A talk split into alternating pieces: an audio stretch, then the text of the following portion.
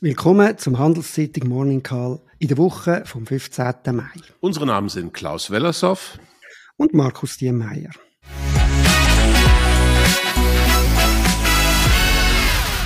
Wie immer werden wir Ihnen einen Überblick geben über die wichtigsten Daten und Entwicklungen in der Wirtschaft. Starten wir mit der Vorwoche. Was ist dir aufgefallen, Klaus? Ja, eigentlich war es ruhig, Markus. Drei Dinge letzte Woche. Inflation bleibt ein Problem. Also in den USA haben wir die Zahlen zum Monat April bekommen. Gesamtrate äh, ist äh, wiederum ein bisschen gefallen wegen der Energiepreise. Aber die Kernrate, also das, was eigentlich bedeutend ist für die Nationalbank, weil das den Trend in der Inflationsentwicklung bestimmt, ist relativ stabil geblieben, auch ein ganz kleines bisschen runter, aber 5,5 Prozent ist eine Zahl, die natürlich jenseits des Inflationsziels von irgendwo knapp über zwei Prozent wahrscheinlich aktuell der amerikanischen Notenbank liegt. Das zweite, die, die Briten, die sind ein bisschen hinterher im Zyklus, was ihre, äh, ja, wahrscheinlich in ganz vielen Dingen, aber hier in diesem Fall, was das, ähm, was die Treffen der Zentralbank betrifft. Die Bank of England hat sich getroffen und hat genauso wie die anderen großen Zentralbanken mit Ausnahme Japans ein Viertelprozent die Zinsen angehoben. Das ist eigentlich schon erstaunlich, denn der äh, englischen Wirtschaft geht's gar nicht gut. Im März war das Wachstum 0,3 Prozent rückläufig, also es ist die englische Wirtschaft geschrumpft. Äh, das Wachstum im ersten Quartal insgesamt war nur noch 0,1 Prozent. Das ist also auch sehr, sehr wenig. Aufs Jahr betrachtet 0,2 Prozent. Also das ist bestenfalls Stagnation, wenn nicht sogar äh, irgendwo an der Grenze zur Rezession. Und am Freitag gab es dann ganz zum Schluss noch, und das haben viele gar nicht mehr mitbekommen, richtig schwache Zahlen zum amerikanischen Konsumentenvertrauen. Das ist wieder deutlich runter, eben trotz diesmal der Tatsache, dass die Energiepreise tiefer sind. Das muss uns äh, hellhörig machen. Normalerweise ist das sehr hoch und eng miteinander verbunden. Wenn der Ölpreis raufgeht, dann geht die Konsumentenstimmung runter. Und das war ja eigentlich nicht, was gerade passiert ist. Also das sieht danach aus, als würde sich so dieses korrosive Durchfressen der Säure der Rezession in Amerika immer weiter fortsetzen. Ja, vielleicht noch zu England. Ich meine, oder Großbritannien, das ist ja das Elend dort dass die nicht nur eine schwache Wirtschaft, sondern auch eine extrem hohe Inflation haben, höher als an anderen Orten. Ich glaube, die letzte Zahl ist noch höher als 10 Prozent darum äh, halt trotz der schwachen Wirtschaft die, die Zinserhöhung. Vielleicht noch zu den USA. Was mich verblüfft hat in der letzten Woche, ist die Interpretation von diesen, von diesen Zahlen gewesen. Trotz der, wie du gesagt hast, hochbleibenden Kernraten, ist immer noch die Wette an der, an der, an der, an der Markt, also gemessen an der, an der, also an der Zukunftspreise bei den Zinsen, bei den OES-Zinsen, immer noch die Wette darauf, dass es ab September wieder soll runtergehen mit den Zinsen von der Notenbank und auch keine weitere Erhöhung. Ähm, das hat dann auch entsprechend äh, zum Beispiel Tech-Titel getrieben, die immer sehr vom Zins abhängen.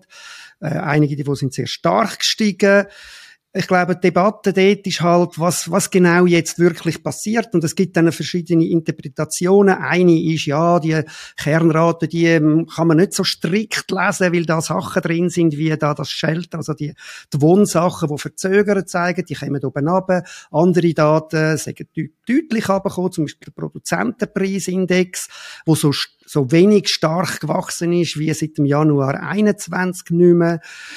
Äh, oder eben halt auch die, die, der, der Bericht vom FED, im, äh, in, einem, in einem anderen Bericht Anfangswoche, wo sagt, dass durch die Bankenkrise die, die Ausleihungen der Banken sehr viel eingeschränkter sind, was etwa an einer Zinserhöhung gleichkommt. Daher die Wette, dass das, äh, dass das oben runterkommt.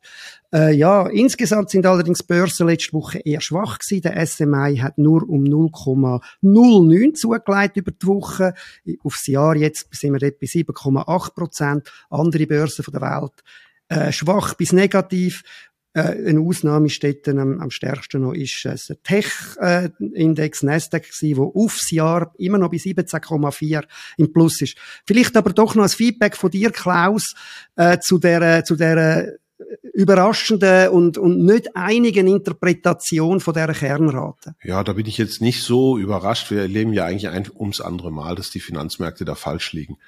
Also ich glaube, wenn es ganz ehrlich ist, also wir, Leute wie ich hätten ja gar keinen, wahrscheinlich gar keinen Beruf, wenn die nicht regelmäßig falsch liegen würden. Also äh, ich finde das eigentlich immer ganz schick, muss ich ganz ehrlich sagen. Das kann sich alles schnell ändern. Die Finanzmarkterwartungen sind sehr, sehr volatil. Äh, ich schaue da eigentlich nur insofern hin, als dass ich ab und zu mit Journalisten über solche Fragen reden muss. Ja, genau. Wir debattieren halt die Themen, die aufkommen und die versuchen die Interpretation und auch die Marktentwicklung, wo sie dann tatsächlich auslöst, auch irgendwie äh, zu verstehen und zu interpretieren. Vielleicht noch, was mir sonst aufgefallen ist in dieser Woche, da war China noch. Dort haben wir äh, die Aussenhandelszahlen gehabt. Export sind im April, im Vergleich zum Vorjahresapril, stark äh, aufgegangen, um 8,5 Prozent. Was aber äh, auch äh, damit zusammenhängt, dass vor einem Jahr sehr schwach gewesen sind, weil dort Corona-bedingt, äh, China ist ja weitgehend zu gewesen, es gar nicht so einfach möglich war, überhaupt Güter äh, zu versenden. Vielleicht noch stärker äh, im Fokus sind die Import gewesen. Die sind sehr stark zurückgegangen, um 8 Prozent. Erwartet sind viel, ist viel weniger gewesen.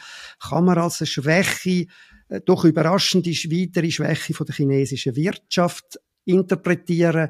In die gleiche Richtung deutet äh, die Inflationszahlen. Während die ganze Welt sonst äh, darunter leidet, haben wir dort aufs Jahr nur 0,1 Prozent Inflation gesehen. Willst du da dazu noch irgendetwas ergänzen? Klaus? Nee, nee, ich merke nur, dass du letzte Woche gut aufgepasst hast. Wahrscheinlich kommt jetzt noch die UBS mit dem Körner oder sowas. Ich, ich hatte gar keine Zeit dafür. Ich musste mich um den Wahnsinn der Woche kümmern. Aber, aber jetzt äh, okay, du gut. weiter.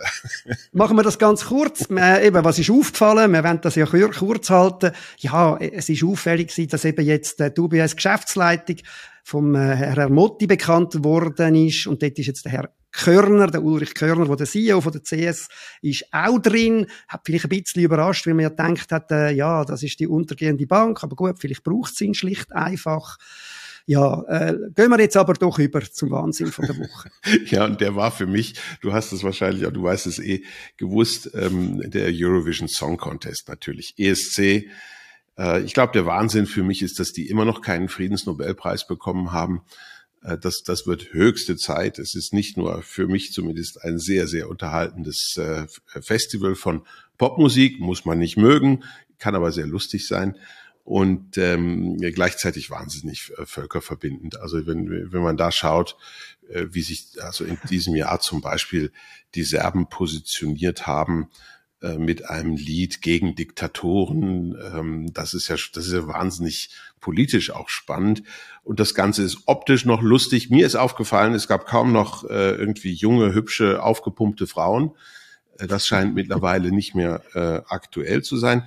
Und natürlich gehört zum guten ESC auch, dass traditionsgemäß Deutschland letzter wird.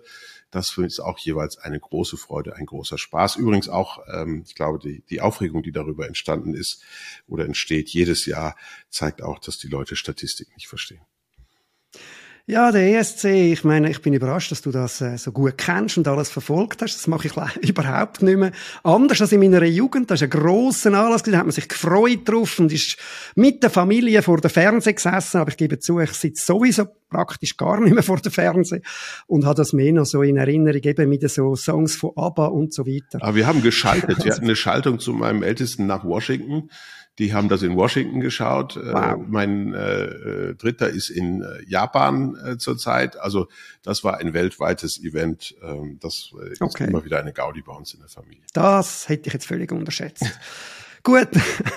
äh, mein Wahnsinn von der Woche immer noch die anhaltende Auseinandersetzung um die Schuldenobergrenze. Die, äh, wir haben ja letzte Woche auch kurz darüber geredet. Äh, der, der, Präsident hat sich, also der, der, der, Joe Biden hat sich getroffen mit dem, mit dem republikanischen äh, Mehrheitsführer äh, vom, vom Repräsentantenhaus. Wie erwartet ist nichts rausgekommen.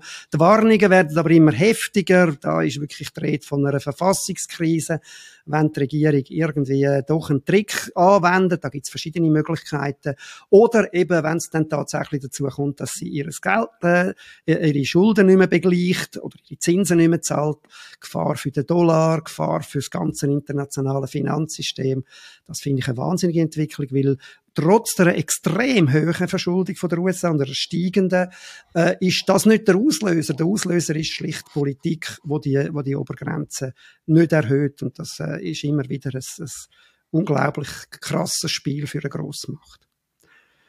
Ja, ja, der zweite Wahnsinn. Hast du da dazu noch etwas sagen? Nö, ich bin schon auf dem Weg in die nächste Woche. Also Gut. das ist ja, ja ein, ein, Gehen wir in die nächste Woche. Das von dir angedeutete Ritual ist wirklich äh, beelendend. Ich glaube, das kann man gar nicht anders bezeichnen. Nächste Woche, jawohl, bringen wir voraus. Für mich eigentlich äh, heute ein datenmäßig ein, ein wirklich ruhiger Tag. Ich äh, glaube, da gibt es nicht so wahnsinnig viel, was uns umwerfen wird. Morgen früh wird ganz spannend. Da kommen die chinesischen Zahlen zur Industrieproduktion, zu den Investitionen, zum Detailhandel, zum, zur Arbeitslosigkeit, also zum Arbeitsmarkt. Und da kriegen wir dann noch ein bisschen genaueren Blick auf das, was da passiert sein könnte. Du hast es ja vorhin bei deinen Bemerkungen über den chinesischen Import angedeutet. Es ist schon so, die chinesische Volkswirtschaft hat den Boden gefunden.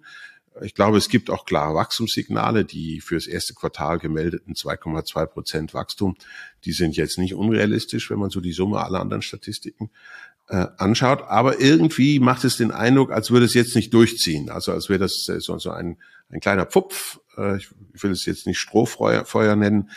Also da braucht es jetzt schon ähm, nochmal eine Bestätigung und die erwarten im Augenblick, glaube ich, nicht viele. Also insofern könnte das eine positive Überraschung werden.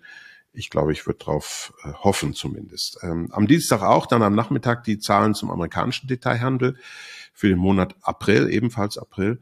Das ist äh, spannend, weil die letzten äh, Monate zusammengenommen in Amerika der Detailhandel negativ gewesen ist. Also wenn man die letzten fünf Monate zusammennimmt, ist das der Detailhandelsumsatz rückläufig.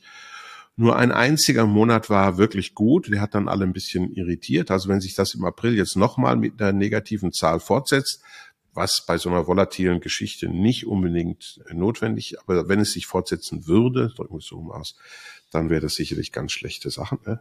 Und äh, es geht für Amerika dann weiter im Rest der Woche mit den Zahlen zum amerikanischen Immobilienmarkt. Da haben ja die höheren Zinsen einen gewissen Zoll äh, hinterlassen. Also die, die Bauaktivität ist äh, deutlich rückläufig, aber bis jetzt ist es nicht dramatisch. Und ähm, wenn das, was du ebenfalls vorhin gesagt hast, jetzt vielleicht spielt, nämlich dass die amerikanischen Banken vor dem Hintergrund der Bankenkrise vorsichtiger sind in der Kreditvergabe, ja, dann könnte da tatsächlich jetzt so allmählich noch schlechteres an Daten auf uns äh, zukommen.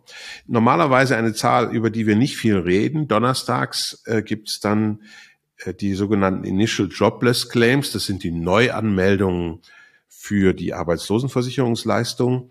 Das ist eine wöchentliche Statistik, deswegen redet man nicht so viel mhm. davon. Die hat in der vergangenen Woche negativ überrascht. Also haben sich doch mhm. äh, ungewöhnlich viele Leute angemeldet. Äh, und da gucken wir natürlich alle diese Woche ganz genau hin, weil das könnte bedeuten, dass dieser Boom im Arbeitsmarkt, der die amerikanische Konjunktur bis jetzt über Wasser gehalten hat, wenn sich das fortsetzt, dass, der, dass dieser Boom vielleicht dann jetzt ausläuft. Und dann wird's dann richtig eng hm. mit der amerikanischen Konjunktur. Freitag noch die Kernrate der Inflation in Japan, 3,1 Prozent, was das letzte Mal, das erwähne ich als Zahl hier, weil das so ungewöhnlich hoch ist. Japan hat schon lange, lange Zeiten solche Größen bei der Kernrate der Inflation nicht gehabt. Das gibt brutal negative Realzinsen, weil sich bis jetzt ja die japanische Notenbank komplett weigert, die Zinsen anzuheben und gleichzeitig auch die Obligationenzinsen auf einem ganz tiefen Niveau kontrolliert. Ein Riesenexperiment für uns Ökonomen. Unsere Einschätzung ist, das geht früher oder später richtig schief. Ja, äh, es gibt nicht mehr viel mehr zu ergänzen zu Zahlen. Es gibt, ist nicht eine wahnsinnig dichte Woche. Zu Japan haben wir äh, am Mittwoch dann die vorläufigen äh, BIP-Zahlen, also Wachstumszahlen. Da wird nicht viel erwartet, 0,7 Prozent. Also das Japan ist äh, schwach. 0,1 Prozent ist im vierten Quartal gewesen. Sonst gibt's nur noch so, ich weiss, du haltest von dem sowieso nicht allzu viel, noch irgendwelche Daten zu Vorschauen. Die EU bringt ihre Wirtschaftsvorschau am Montag äh, und ihre, ihre Schätzungen, wie es weitergeht. Äh, und dann haben wir ein paar Treffen, also G7, die grossen Industrienationen werden sich treffen. Allerdings wird der Herr Biden dort nicht dabei sein, weil der muss daheim bleiben wegen dieser Debatten über die Schuldenobergrenze. Das wird in Hiroshima sein, also haben wir wieder Thema Japan. Äh, dort wird es vor allem darum gehen, dass Die Amerikaner eben ohne Biden, die anderen wollen ein bisschen mehr darauf einschwören, auch gegen China äh, mit im Boot sein, um dort China ausbremsen. Dann haben wir den Europarat, dort ist dann auch sogar die Schweiz wieder einmal dabei, also es ist eine europäische Organisation, die treffen sich überhaupt erst zum vierten Mal, seit sie bestehen, 1949, die Schweiz wird dort sein, auch wie gesagt, vertreten durch unseren Bundespräsident Perse, das wird in Reykjavik in Island sein. Unternehmen auch nur ganz wenig. Aus dem SMI haben wir nur gerade Zürich, wo kommt, also Zürich Versicherung. Äh, die, dort wird dann weiterhin guter Geschäftsverla äh, Geschäftsverlauf erwartet. Das ist es für die Woche. Lassen Sie sich kein X für ein U vormachen und bleiben Sie vor allem gesund.